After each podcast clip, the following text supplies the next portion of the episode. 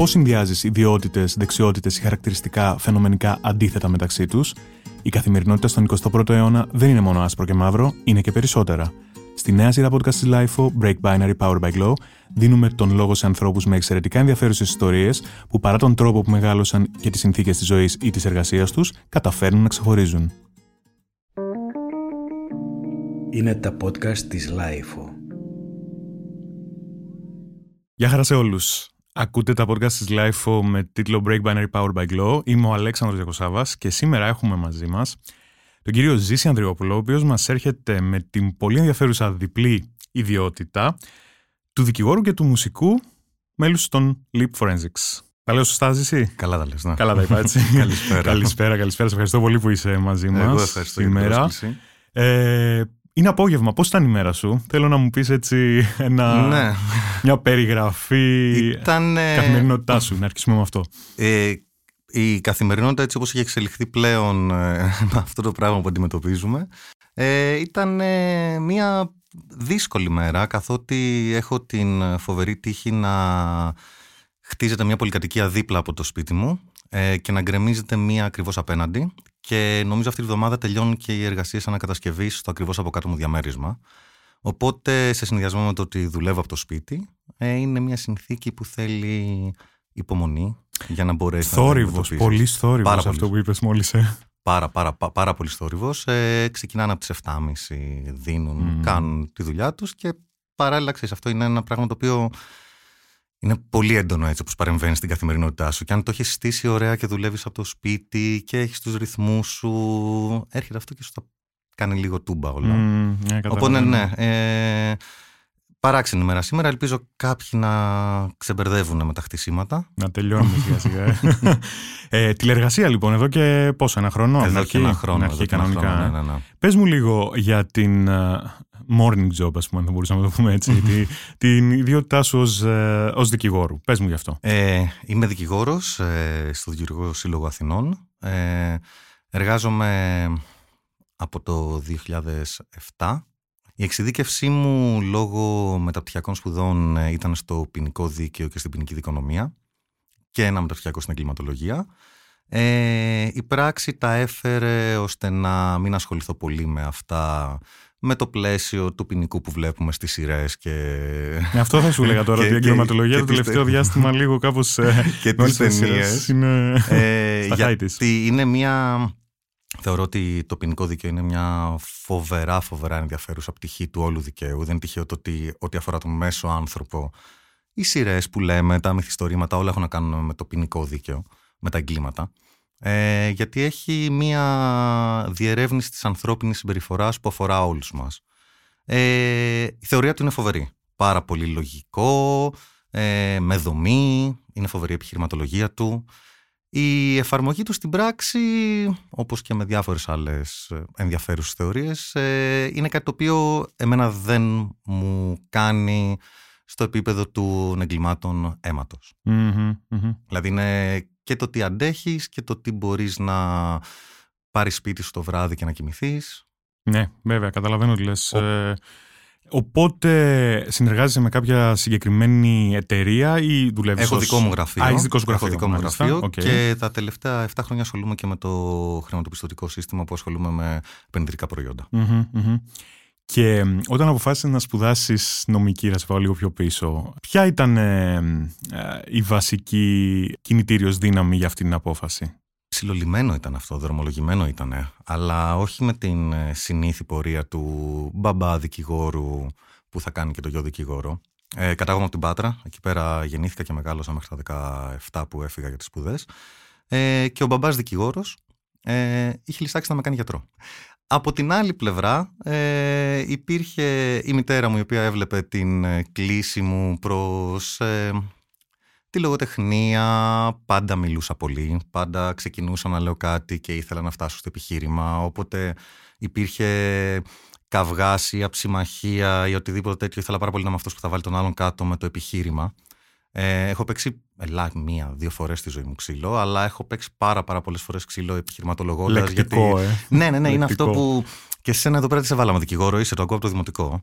Ε, οπότε... Και βαθιά θεωρητική παιδεία από ό,τι καταλαβαίνω, έτσι. Ναι, ναι, ναι, ναι. Αν και η θεωρητική κατεύθυνση και η θεωρητική κατάρτιση δεν σου χρησιμεύει σε τίποτα στη νομική επιστήμη όταν μπαίνεις να το σπουδάσεις. Αλλά αυτό, αυτό είναι μια άλλη κουβέντα. Οπότε, ναι, ήταν κάπω. πήγαινε μόνο. Δηλαδή, από όσα. Επειδή έτυχε να είμαι και καλός μαθητής στο φυτό που θα μπορούσε να μπει σε όποια σχολή ήθελε.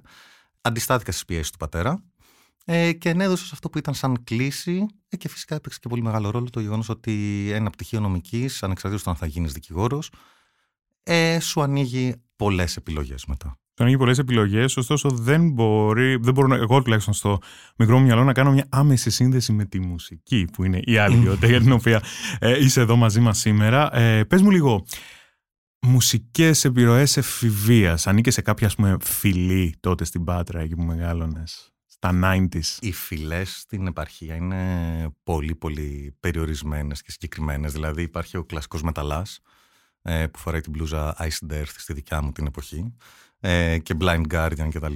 Είναι και το περιβάλλον στο οποίο βρίσκεσαι. Δηλαδή, εμείς, ε, η συναναστροφή μου στο πειραματικό λύκειο πατρόνο που πήγα, ε, δεν είχαμε πάνκιδες. Ε, ήταν ένα σχολείο στο οποίο είχε μέσο όρο αποφύτησης το 17 και 8. Οπότε καταλαβαίνεις ότι η υποκουλτούρα κοινωνικά που συνδέεται με τη μουσική είχε ένα φραγμό ως από την πλευρά του ότι είμαστε παιδιά που πηγαίνουμε στο Λύκειο, διαβάζουμε και θα βγάλουμε σχολές. Μεγάλη επιρροή, οπότε κοινωνικά σε κάποια υποκουλτούρα δεν μπήκα. Μουσικά πάντα άκουγα ροκ, ε, από πιτσιρικά, θυμάμαι τα πρώτα βινίλια στο σπίτι μου, του πατέρα, Hendrix, ε, Pink Floyd, ε, Led Zeppelin, The Who, όλα αυτά, τα οποία ξέρεις, αρχίζεις τα ψάχνεις, τα λιώνεις και επειδή και ο πατέρας μου ακούει πάρα πολύ μουσική, ήταν φοβερές κουβέντες από αυτού. Ε, το 92 αγόρασα τον πρώτο μου δίσκο που ήταν ο πρώτος δίσκος των Prodigy Μεγάλη έκπληξη αυτό για τον πατέρα. Εδώ μπαίνει κάπως η ηλεκτρονική μουσική, το ηλεκτρονικό στοιχείο, ε, από ό,τι καταλαβαίνω. ναι, ναι, ναι. Μεγάλη έκπληξη αυτό για τον πατέρα. Και αγοράζω και βινίλια από τότε, από πολύ πιτσυρικά από 9 χρονών. Στο γυμνάσιο γνώρισα τις τρύπες και τους Nirvana. Ακολούθησαν η Cure, η Placebo, η Interpol ε, και η Radiohead. Οπότε από τους Radiohead και τα πιο ηλεκτρονικά τους άρχισα σιγά σιγά να μπαίνω και να ψάχνω και αυτό το είδος μουσικής περισσότερο πέρα από το επίπεδο της μουσικής που τύχαινε να παίζω σε κάποια πάρτι που ήταν τα hits ε, τότε της εποχής αυτά τα 90s που παίζουμε τώρα και χωρεύουμε. Σε θεματικές βραδιές. Ναι ναι, ναι, ναι, ναι, ναι, δηλαδή το Insomnia, τον Faithless, ε, όλα αυτά ήταν πράγματα που τα άκουσα και κάτι μου, κάτι μου έκαναν.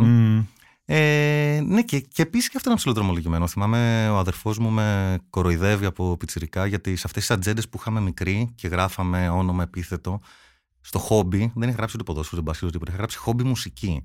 Το οποίο δίπλα δεν είχε κάποια υπόσταση. Δηλαδή στα δέκα τι χόμπι μπορείς να έχεις μουσική. Συνδυάστηκε με κάποιες μουσικές σπουδές ή όχι; Δεν όχι. Μπήκε, δεν μπήκε σε αυτή τη διαδικασία. Ε, μπήκα μόνος μου αργότερα. Mm-hmm. Ε, ξέρεις, είμαι από αυτή την ε, ε, οικογένεια που το καλύτερο που μπορείς να κάνεις για τα παιδιά σου είναι να τους δώσεις όσο περισσότερο εφόδια γίνεται. Και τα εφόδια με το μυαλό των γονιών μου ήταν ε, ξένες γλώσσες. Οπότε όταν όλα τα παιδάκια στο δημοτικό έκαναν αγγλικά και πιάνο, αγγλικά και κιθάρα, βιολί, οτιδήποτε. Ο Ζήσης έκανε αγγλικά και γερμανικά. Μετά βέβαια όταν αυτό εμφανίστηκε στεναρά ότι θέλω να μάθω κιθάρα ή μάλλον πρέπει να μάθω κιθάρα γιατί με ακούτε μόνο μου να γρατζουνάω μια κιθάρα φάλτσα που είχα, που είχα πάρει. Έκανα κάποια μαθήματα εκεί πέρα στο γυμνάσιο ε, χωρίς να είμαι σπουδαγμένος βιρτουόζος μουσικός. Μάλιστα. Και έχεις περάσει από, από κάποιες μπάντες Σωστά. Από αρκετές. Από αρκετές. Ναι. Mm. Πρωτού ξεκινήσουμε να λέμε πιο συγκεκριμένα πράγματα, θέλω να μου πεις τι σημαίνει για σένα το να ανήκει σε μια μπάντα, να είσαι μέλος μιας μπάντας. Τι σημαίνει αυτό; Το να είσαι μέλος μιας μπάντας είναι μια συνθήκη την οποία επιδιώκεις για να βρεις κάποιους άλλους να συμπορευτείς σε αυτό το ταξίδι που σε σπρώχνει αυτή η ορμή της μουσικής. Και είναι δύσκολες οι σχέσεις στι μπάντες.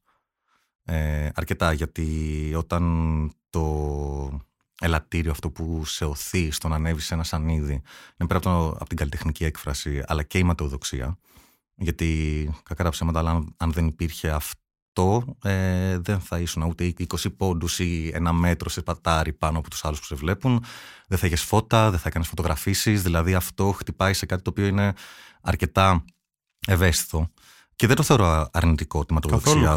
Δηλαδή, μπορεί να έχει μια αρνητική χρειά, αλλά θεωρώ ότι μπορεί να γίνει μια δύναμη η οποία σε σπρώχνει προς αυτή την κατεύθυνση. Όταν συνειδητοποιήσει ότι έχεις αυτό το χούι, αυτή την πετριά με τη μουσική, όλη σου η δραστηριότητα προσανατολίζεται στο να βρεις κάποιους άλλους ανθρώπους με τους οποίους θα μοιραστείς τις ιδέες σου, θα πάρεις τις δικές τους, θα υπάρξει μια αλληλεπίδραση ε, και από εκεί θα βγει κάτι ωραίο. Είναι ξεκάθαρα σαν μια σχέση φιλική, ερωτική. Δίνεις, παίρνεις, βλέπεις τα κοινά σημεία και προχωράς μαζί με ένα αποτέλεσμα το οποίο στο βαθμό που σε ικανοποιεί συνεχίζεις να συνεργάζεσαι με αυτούς τους ανθρώπους. Μάλιστα. Οπότε είναι ένα όχημα. Είναι ένα όχημα το οποίο καθορίζει σε πολύ μεγάλο βαθμό και την κοινωνική σου ζωή. Να κάνουμε ένα break σε αυτό το σημείο και να πάμε να ακούσουμε ένα κομμάτι από τους Lip Forensics, το mm duo στο οποίο ανήκεις ναι. αυτή τη στιγμή. Πάμε να ακούσουμε το 4. Τι Πάμε να ακούσουμε το 4. Ναι. Τέλεια.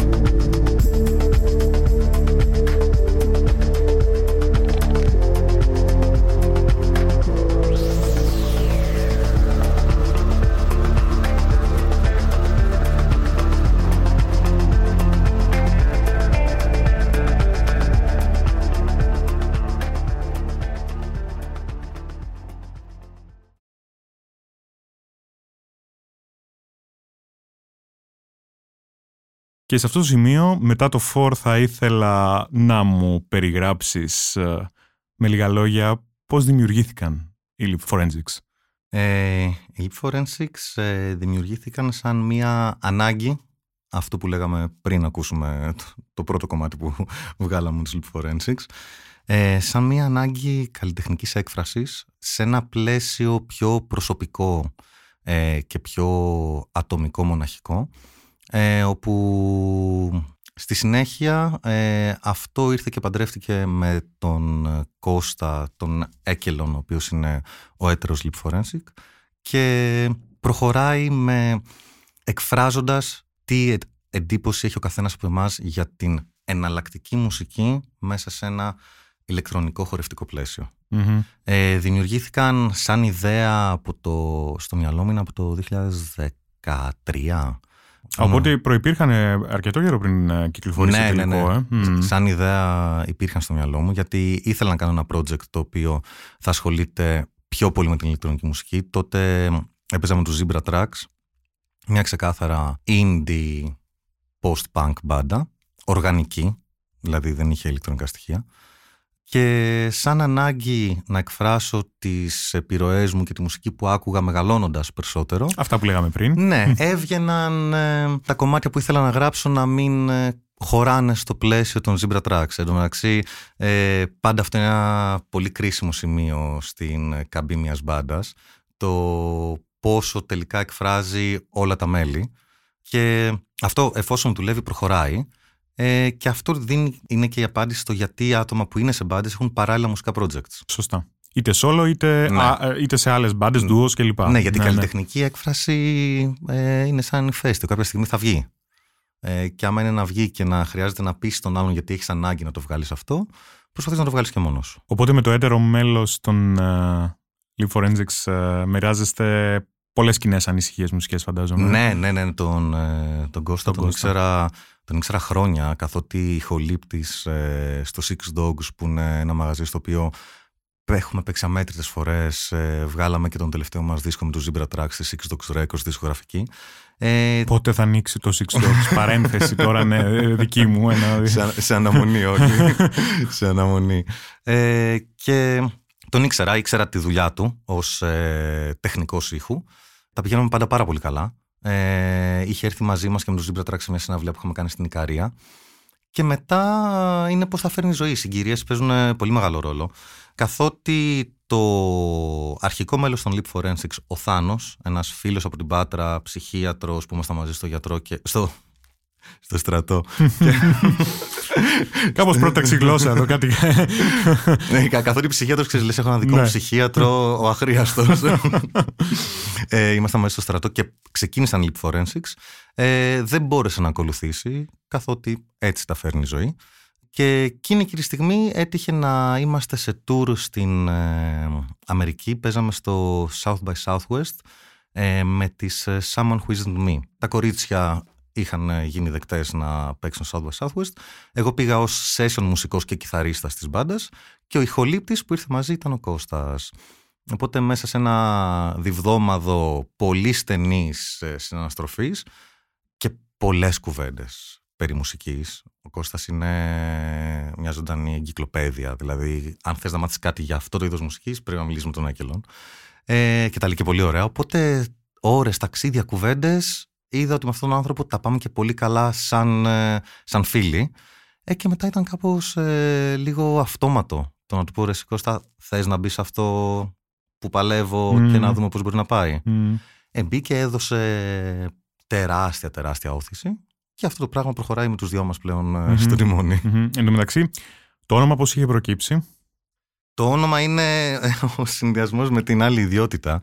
Ε, γιατί θυμάμαι, διάβαζα για τον αρχιακό της εγκληματολογίας κάτι και το forensics έχει να κάνει με την εξυχνίαση των εγκληματολογικών στοιχείων, ε, δακτυλικά αποτυπώματα, τριχές, οτιδήποτε χρειάζεται για να μπορείς να φτάσεις στο σημείο να κουμπώσεις τα στοιχεία και να φτιάξεις μια πεποίθηση περί του αν ο άνθρωπος που είναι μπροστά σου κατηγορούμενος έκανε αυτό για το οποίο κατηγορείται. Που τελικά το ξέρει μόνο αυτός και μόνο το θύμα. Οπότε εδώ πέρα μπαίνει μια κουβέντα σε όλο το ζήτημα του ποινικού δικαίου. Τέλος πάντων, ε, και υπάρχει μια θεωρία ότι το leap forensic, δηλαδή το χιλικό αποτύπωμα, είναι εξίσου μοναδικό με το δακτυλικό αποτύπωμα κάθε ανθρώπου. Και σε μια πιο τραβηγμένη εκδοχή αυτού υπάρχει ένα paper το οποίο αναφέρει ότι αποτυπώνει μάλιστα και τα συναισθήματα τα οποία είχε ο δράστη την ώρα που άφησε το χιλικό αποτύπωμα. Αν τα χείλη είναι σφιγμένα, έχει οργή, αν είναι χαλαρά, οτιδήποτε τέτοιο. Ε, Οπότε, διαβα... ερώτηση τώρα του άσχετου. Ε, δεν υπάρχει ένα συγκεκριμένο χιλικό αποτύπωμα όπως το δακτυλικό αποτύπωμα; Υπάρχουν πολλά ανάλογα με τον τρόπο που το Το ίδιο χιλικό αποτύπωμα ναι. μπορεί να έχει διαφορετικές εκφράσεις αποτύπωσης. Αλλά μάλιστα. αυτό που προσπαθούν να θεμελιώσουν σε αυτήν την mm θεωρία είναι να μπορεί να αποδίδεται σε έναν μόνο ε, δράστη. Δεν ξέρω από τη βιβλιογραφία αν υπάρχει καταδίκη για, με χιλικό αποτύπωμα. Αλλά για τις ανάγκες της ιστορίας των Leap Forensics ήταν πάρα πολύ ωραίο που έπεσε αυτό. ε, καθόλου έβυχο αρχικά σαν όνομα, το Leap Forensics. Ε, αλλά... Εντάξει, άμα το πεις 5-10 φορές ναι, το συνηθίζεις νομίζω. Μετά κάποιος το θυμάται. ναι, ναι. αλλά το ξεπεράσαμε. ωραία. Ε, πάμε να ακούσουμε ε, μια πολύ ωραία διασκευή που έχετε κάνει σε ένα θρηλυκό μουσικό θέμα μιας θρηλυκής αγαπημένης ταινίας. Ε, Blade Runner, Βαγγέλης Παπαθανασίου. Το end titles, ναι, ναι. Τέλεια.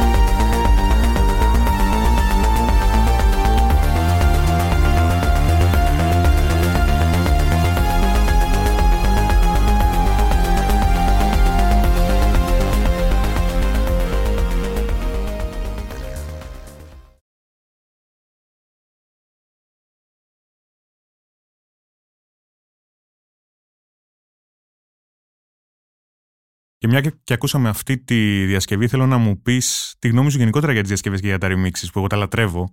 Γιατί έχετε κι εσείς σε δικά σας κομμάτια έχουν γίνει remixes. οποτε Πώς νιώθεις όταν ε, αρχικά όταν εσύ μπαίνεις στη διαδικασία να πειράξεις ένα γνωστό κομμάτι, ένα γνωστό θέμα και πώς όταν κάποιος άλλος πειράζει ένα δικό σου κομμάτι; Ε, κοίτα, η φόρμα του remix είναι ένα μέσο που υπάρχει στη μουσική μας, στην ηλεκτρονική, ε, ούτως ώστε να δεις πώς αλλιώς θα μπορούσε να εκφραστεί είτε σε dance floor είτε σε ένα άλλο πλαίσιο μια ιδέα μουσική ενός κομματιού που ήδη ξέρεις. Υπάρχει ο δρόμος και η επιλογή της επανεκτέλεσης, υπάρχει και το να το πειράξω και να το αλλάξω τελείως. Ε, το να σου ζητάνε να κάνεις ένα remix, εμάς δεν μας το ζήτησε ο Βαγγέλης, Δυστυχώς. Μας το ζήτησε η δισκογραφική μας η Amour Records για να το κάνουμε για μια συλλογή που ε, έβγαλαν. Ε, σε πιάνει και ένα δέος λίγο το πώς μπορείς να προσεγγίσεις κάτι το οποίο είναι τόσο επικό και μνημειώδες. Ε, Blade ε, Runner, ε, επίσης ένα καταπληκτικό remix που θυμάμαι τα τελευταία χρόνια, γίνει από τον ε, Μάσιο Plex, νομίζω. Ναι, νομίζω, ναι, ναι, ναι, ναι, ναι, ναι, ναι. Οπότε εμείς το προσεγγίσαμε με σεβασμό, αλλά θέλω να βάλουμε και τη δική μας αισθητική, γιατί τελικά τα μέσα ε, τα έχεις για να κάνεις ένα remix. Αυτό το οποίο σου ζητά αυτός που θέλει να ακούσει το remix σου είναι η δικιά σου αισθητική προσέγγιση σε αυτό. Οπότε γι' αυτόν ακριβώς το λόγο και το ποιος θα σου κάνει remix είναι κάτι το οποίο ε, πρέπει να κουμπώνει με τη μουσική την οποία γράφεις και την αισθητική σου. Εμάς μας έχουν κάνει remix στο πλαίσιο της πρώτης μας κυκλοφορίας ο Μέλορμαν, που είναι ένας εξαιρετικός καλλιτέχνης και παραγωγός, ο οποίος έκανε το For και ο παραγωγός του πρώτου μας δίσκου, ο Σεραφείμ Τσοτσόνης, πολύ γνωστός και εξαιρετικός μουσικός παραγωγός, που έκανε το Lucid, στο οποίο τραγουδάει η Ειρήνη Σκυλακάκη. Θα τα ακούσουμε ε... σε λίγο το Lucid στην original version και πολύ διαφορετικές προσεγγίσεις και οι δύο σε σχέση ναι, με τα original tracks. Έτσι. Ναι, ναι, ναι. Και, και, αυτό είναι το πολύ ωραίο γιατί ε, μας είναι η πρώτη φορά που μας ρεμιξάρουν, ελπίζω να υπάρξουν κι άλλες. Αλλά το να βλέπεις πώς αυτό που εσύ έχεις αποτυπώσει, έχεις εκφράσει, το παίρνει κάποιος άλλος, το κάνει δικό του και εξελίσσει την ιδέα είναι πάρα πάρα πολύ ενδιαφέρον. Πάρα πάρα πολύ ενδιαφέρον γιατί πρώτα σου δείχνει ότι κοίτα θα μπορούσες να το πας έτσι αλλά δεν το πήγες έτσι, το πήγες σε αυτό που ήθελες να βγάλεις και ήρθε κάποιος άλλος που το πήγε έτσι, το οποίο σου αρέσει και σένα επίσης. Οπότε, επειδή η μουσική είναι για να μοιράζεται, και να έχει ο καθένας την έκφρασή του, την καλλιτεχνική έκφραση. Ε, είμαστε πάρα πάρα πολύ χαρούμενοι που βγήκαν αυτά τα δύο remix έτσι και τόσο διαφορετικά από τα original κομμάτια. Ωραία. Ε, πάμε να μιλήσουμε τώρα λίγο για ένα κομμάτι που μας καίει όλους πάρα πολύ και εμάς ως κοινό και εσάς ως δημιουργούς και είναι τα live τα οποία τα έχουμε στερηθεί εδώ και ένα χρόνο πάρα πολύ βία. Θέλω να μου πεις τι σου έχει λείψει περισσότερο από ένα live, από το να βρίσκεσαι σε ένα stage; Μου έχει λείψει μου έχει λείψει πάρα πολύ το να είμαι κοινό σε ένα live αρχικά.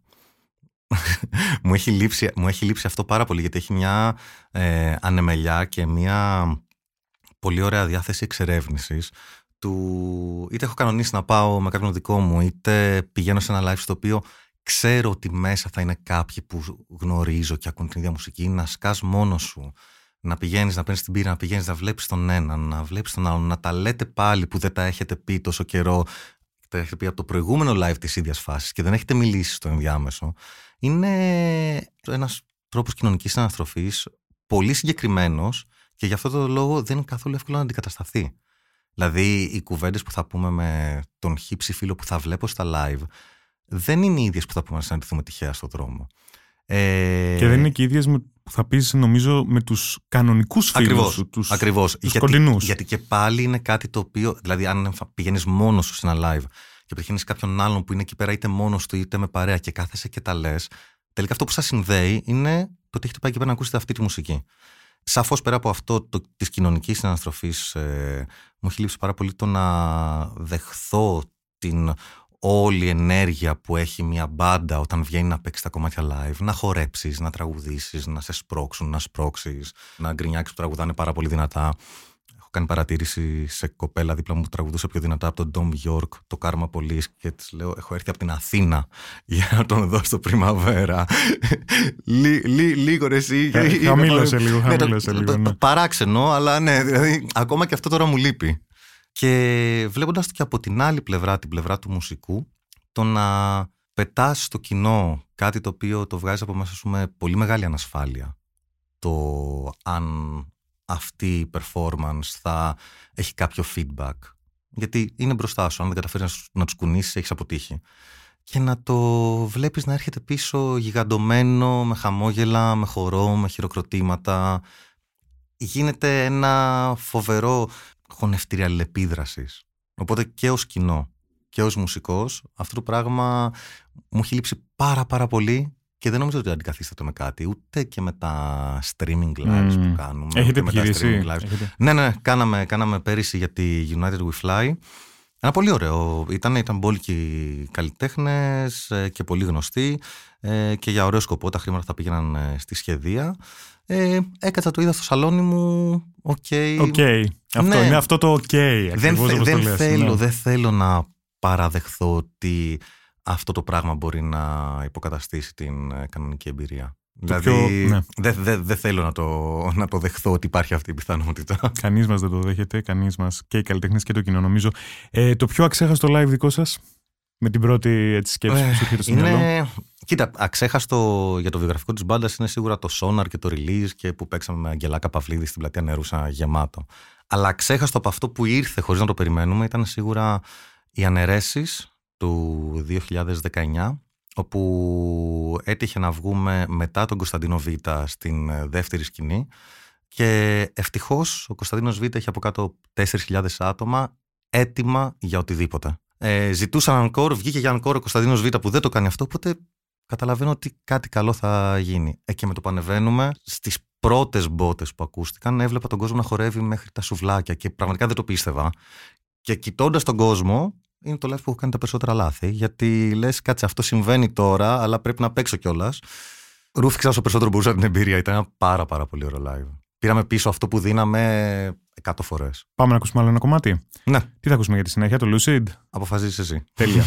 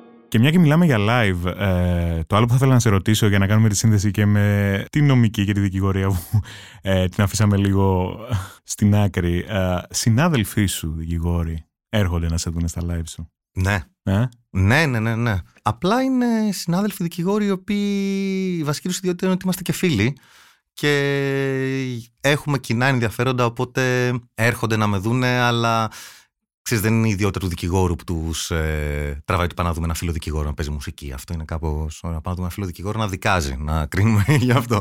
Πάμε να δούμε να παίζει μουσική. Απλά ξέρεις, όλο αυτό το είναι μια. Δεν τα βλέπω ξεχωριστά.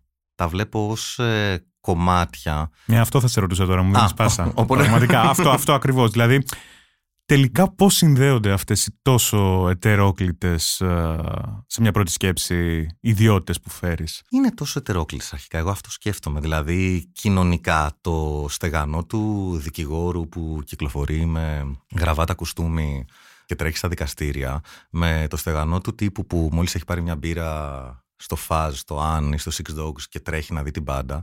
Ναι, είναι δύο πράγματα τα οποία δεν συνδέονται στην ίδια εικόνα. Δηλαδή δεν είναι στο ίδιο real.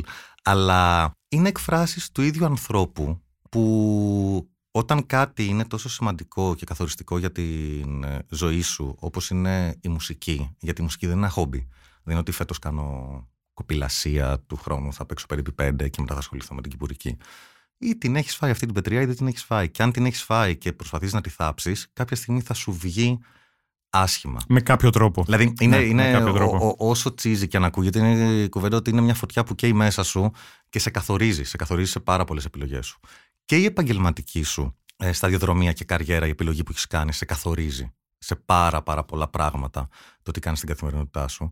Αλλά το φίλτρο μέσα από το οποίο περνάνε και οι δύο αυτές διαφορετικές ιδιότητες είναι ο ίδιος άνθρωπος, ο οποίος το φέρνει, το στρογγυλεύει και τελικά βγαίνει σαν ε, πώς κάνεις τη διασκευή και την περνάς μέσα από το δικό σου φίλτρο. Το στεγανό του δικηγόρου και το στεγανό του μουσικού που δεν θα μπορούσαν να συνεπάρξουν.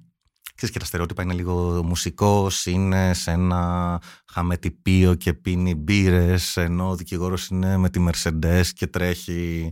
Στρογγυλεύουνε. Και αυτός που τα στρογγυλεύει είναι πάντα ο κάθε άνθρωπος ε, προσωπικά. Οπότε όποια αντίφαση και να έχει ο καθένας είτε θεωρεί ότι είναι αντίφαση, είτε του έχουν φορέσει ότι είναι αντίφαση, αν τη φιλτράρει μέσα του και βγάλει προς τα έξω αυτό που έχει αυτός με, με τη συγκεκριμένη προσλαμβάνουσα, τελικά δεν είναι αντίφαση. Είναι σημεία ενός χαρακτήρα που συμπληρώνουν και φτιάχνουν ένα σύνολο. Έτσι ακριβώς. Λιένονται οι αντιφάσεις πολύ εύκολα, νομίζω, αν το δεις έτσι.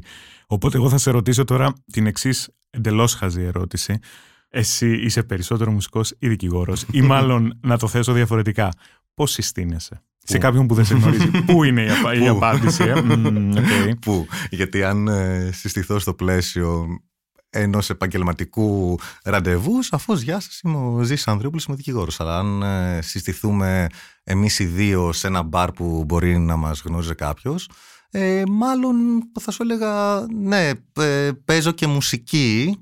Ε, αυτό είναι το project μου. Γιατί θα είμαστε σε ένα πλαίσιο στο οποίο θα ακούμε μουσική εκείνη τη στιγμή. Οπότε, ναι, εξαρτάται. Εξαρτάται. Λογικό, πολύ λογικό. Απλά αυτό με τους δικηγόρους, το πώς συστήνεσαι, ε, έχεις συνήθως και το τι προσπαθείς να αποκομίσεις από κάθε συναναστροφή. Και αν συστήνεσαι με συγκεκριμένο τρόπο, θες να αποκομίσεις κάτι από αυτό το οποίο λες. Οπότε εγώ λέω, για ημωζήσεις, πες μου για σένα και θα σου πω και εγώ για μένα πέντε πράγματα. Πολύ και ωραίο, και το θα, σου πω, θα σου πω για μένα είναι Είμαι δικηγόρος που παράλληλα ασχολούμαι με τη μουσική. Μπορεί να έχουμε βρεθεί ένα πρωί σε ένα φεστιβάλ ή ένα απόγευμα σε έναν καφέ. Αυτό. Fair enough, νομίζω. Ε, ωστόσο, θα ήθελα να μου πεις ένα στοιχείο από τη μουσική που σε έχει βοηθήσει στη δικηγορία και το αντίστροφο. Ένα στοιχείο από τη μουσική που με έχει βοηθήσει στη δικηγορία είναι το ότι όπως ένα τραγούδι ξεκινάς να το συνθέτεις και έχεις μια βασική ιδέα αλλά βάζει, βάζει σιγά σιγά τα πράγματα ε, και βγαίνει κάτι το οποίο είναι αυτό που ήθελες αλλά δεν έχεις καταλάβει ακριβώς πώς έχουν βγει από μέσα σου οι υπόλοιπες διαδρομές και είναι θέμα της αισθητικής. Αν προσεγγίσεις την ε, νομική σου δουλειά γνωρίζοντας προς ποια κατεύθυνση θέλεις να πας δηλαδή το επιχείρημά μου είναι αυτό αλλά χωρίς να κάνεις λήψη του ζητούμενου. Θέλω να στηρίξω αυτό και θα βρω κάθε τρόπο να το στηρίξω. Αλλά αφήνοντας τη σκέψη σου να είναι πιο δημιουργική, ελεύθερη και πέρα από στεγανά, συνήθως βρίσκεις και άλλα επιχειρήματα και άλλους δρόμους να στηρίξεις αυτό το οποίο καταλήγεις, ε, που έρχονται σαν μια καλλιτεχνική δημιουργία. Δηλαδή, εγώ θεωρώ ότι το να γράψεις ένα δικόγραφο στο οποίο πείθεις κάποιον, ένα δικαστή, είναι το ίδιο ε, σαν έκφραση με το να γράψεις ένα τραγούδι στο οποίο πείθεις έναν ακροατή ότι αυτό είναι κάτι ειλικρινές και θα το δεχθεί. Έτσι και ο Το δικαστής καταλαβαίνω είναι κατά κάτι την το όλη οποίο συζήτηση πηγαίνει. που έχουμε μέχρι τώρα εντωμεταξύ αυτό που λες, ότι η προσέγγιση σου είναι αυτή και γενικότερα στις απαντήσεις που μου δίνεις νομίζω, ε. Α, το ναι, ναι, ναι, ναι, υπάρχει ναι, ναι, ναι, στο- Έχει, έχει ενδιαφέρον αυτό που λες. Υπάρχει το αντίστροφο, δηλαδή κάτι από τη μουσική, Από τη από δικη- τη, συγγνώμη, τη από τη δικηγορία. δικηγορία Τη δικηγορία στη που μουσική. ε, έχει λειτουργήσει κάπως ας πούμε στη μουσική. Ναι, μια τυπικότητα ε, και με σεβασμό στο πλαίσιο ε, της προσέγγισης που κάνουμε είτε σε οποιαδήποτε συνεργασία, δηλαδή να πάμε να παίξουμε ένα live, να συνεννοηθούμε πάρα πολύ τυπικά τι χρειάζεται να γίνει, είτε στο πώς θα καταλήξουμε να γράψουμε ένα κομμάτι που θα υπάρχει, ναι, μην είναι μια καλλιτεχνική έκφραση που σκάει σαν κύμα, αλλά αυτό μπαίνει μέσα σε κάποιους κανόνες οι οποίοι ορίζουν το πλαίσιο ώστε στο τέλος να μην έχεις μια σαλάτα από την οποία θα πρέπει να ξεκαθαρίσεις, αλλά υπάρχουν κόφτες, δηλαδή η λογική υπάρχει και στις δύο αυτές ε, καλλιτεχνικές εκφράσεις θα έλεγα, γιατί να γράψεις ένα δικόγραφο είναι, ε, Είναι, έργο, τε- του είναι μια λόγου, τέχνη, έργο ναι. του λόγου και της διανοίας δηλαδή ή Σωστό. πόσο μάλλον μια αγόρευση σε ποινικό ακροατήριο που ακούς να μιλάνε οι δικηγόροι και λες γι' αυτό και λέγεται και παράσταση παράσταση στο ακροατήριο Τι παράσταση έδωσες, Ναι. θα μπορούσαμε να πούμε. Ε, μ, υπάρχουν ε, σχέδια των Deep Forensics αυτή τη στιγμή που θα μπορούσαμε να ανακοινώσουμε; Ε, Για όταν, για δεν ξέρω πότε. ε, το θέμα live έχει παγώσει. Όταν ε, αρχίσει πάλι έχουμε προτάσεις ότι όταν ξανακάνουμε αυτό θέλουμε να είστε Τότε που μέσα θα κτλ. λυσάξουμε όλοι. ναι. Αυτό ναι, που, που θα μαζευόμαστε. Έχουμε έναν δίσκο έτοιμο και έναν δεύτερο σε πολύ προχωρημένο βαθμό ολοκλήρωσης ε, οι οποίοι είναι... Μιλάμε για ολοκληρωμένα albums τώρα; Ναι, ναι, ναι. Α, οι μάλιστα. οποίοι είναι διαφορετικοί μεταξύ τους αλλά καθότι ο πρώτος έχει συνεργασίες με τραγουδιστές και είναι πιο οργανικός, πιο κομμάτια τραγούδια ε, ο δεύτερος είναι πιο ambient, ε, ηλεκτρονικός ε, στο, στο πνεύμα του Μπορούμε να ανακοινώσουμε καμιά φωνή ή όχι ε, ακόμα; ν- ναι, μπορούμε. μπορούμε. Είναι η Ειρήνη Σκυλακάκη σαφώς. Έχετε ξανασυνεργαστεί. Ε, έχουμε την τύχη να τραγουδάει ένα κομμάτι η Sugar Spunk και επίσης ο Δημήτρης ο τραγουδιστής των Sad Disco τραγουδάει και αυτός ένα κομμάτι. Ωραίες Ε, αγαπημένες φωνές όλες. Πάρα πολύ ωραία. Οπότε ναι, ε, να ολοκληρωθεί αυτό, να δούμε πότε πώς θα κυκλοφορήσει. Ωραία, πάρα πολύ ωραία. Ε, Ζήση, νομίζω ότι κάπου εδώ ε, θα σε ευχαριστήσω και θα κλείσουμε αυτή την κουβέντα, την πολύ ενδιαφέρουσα που είχαμε. Θα ακούσουμε και ακόμα ένα κομμάτι για το τέλος της συζήτησης, ε, που έχει αυτόν τον δύσκολο τίτλο «Χαϊβριστοφιλία», σωστά το λέω; Ναι, ναι, ναι. Τι σημαίνει αυτό, είπαμε; Αυτό είναι η, η υβριστοφιλία, υπάρχει, είναι ελληνική λέξη. Αχα. Ε, και είναι long story short το... Να, πώς ήταν ο Ted Bundy που λάμβανε γράμματα θαυμασμού μέσα στη φυλακή Μμμ, και μμμ. όλοι οι εγκληματίες; Μμμ, μμμ. Ε, είναι το να σε ελκύει κάτι πολύ άσχημο και πολύ κακό που έχει κάνει κάποιος άλλος και αυτό να είναι και ο λόγος που σε τραβάει. Κατατάσσεται στις ε, διαταραχές, στις διαστροφές, δεν το θυμάμαι. Μμμ. Αλλά αν ψάξεις τη βριστοφιλία οποιοδήποτε θα το δει και έχει πολύ πολύ ενδιαφέρον. Σε ευχαριστούμε πάρα πολύ. Εγώ, εγώ ευχαριστώ πάρα πολύ.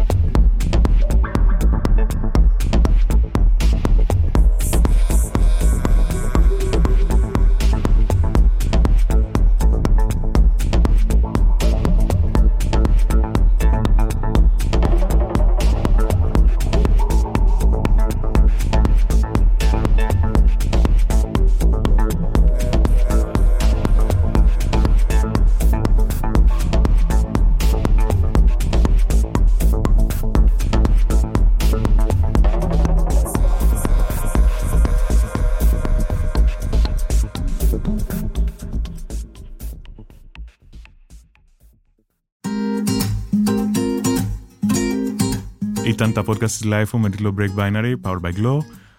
Ο Αλέξανδρος Γιακοσάβας στο μικρόφωνο. Μέχρι την επόμενη φορά. Γεια σας.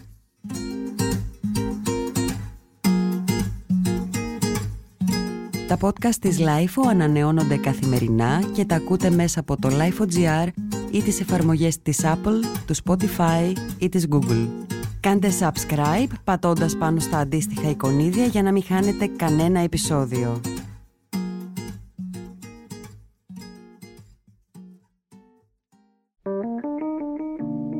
Είναι τα podcast της Lifeo.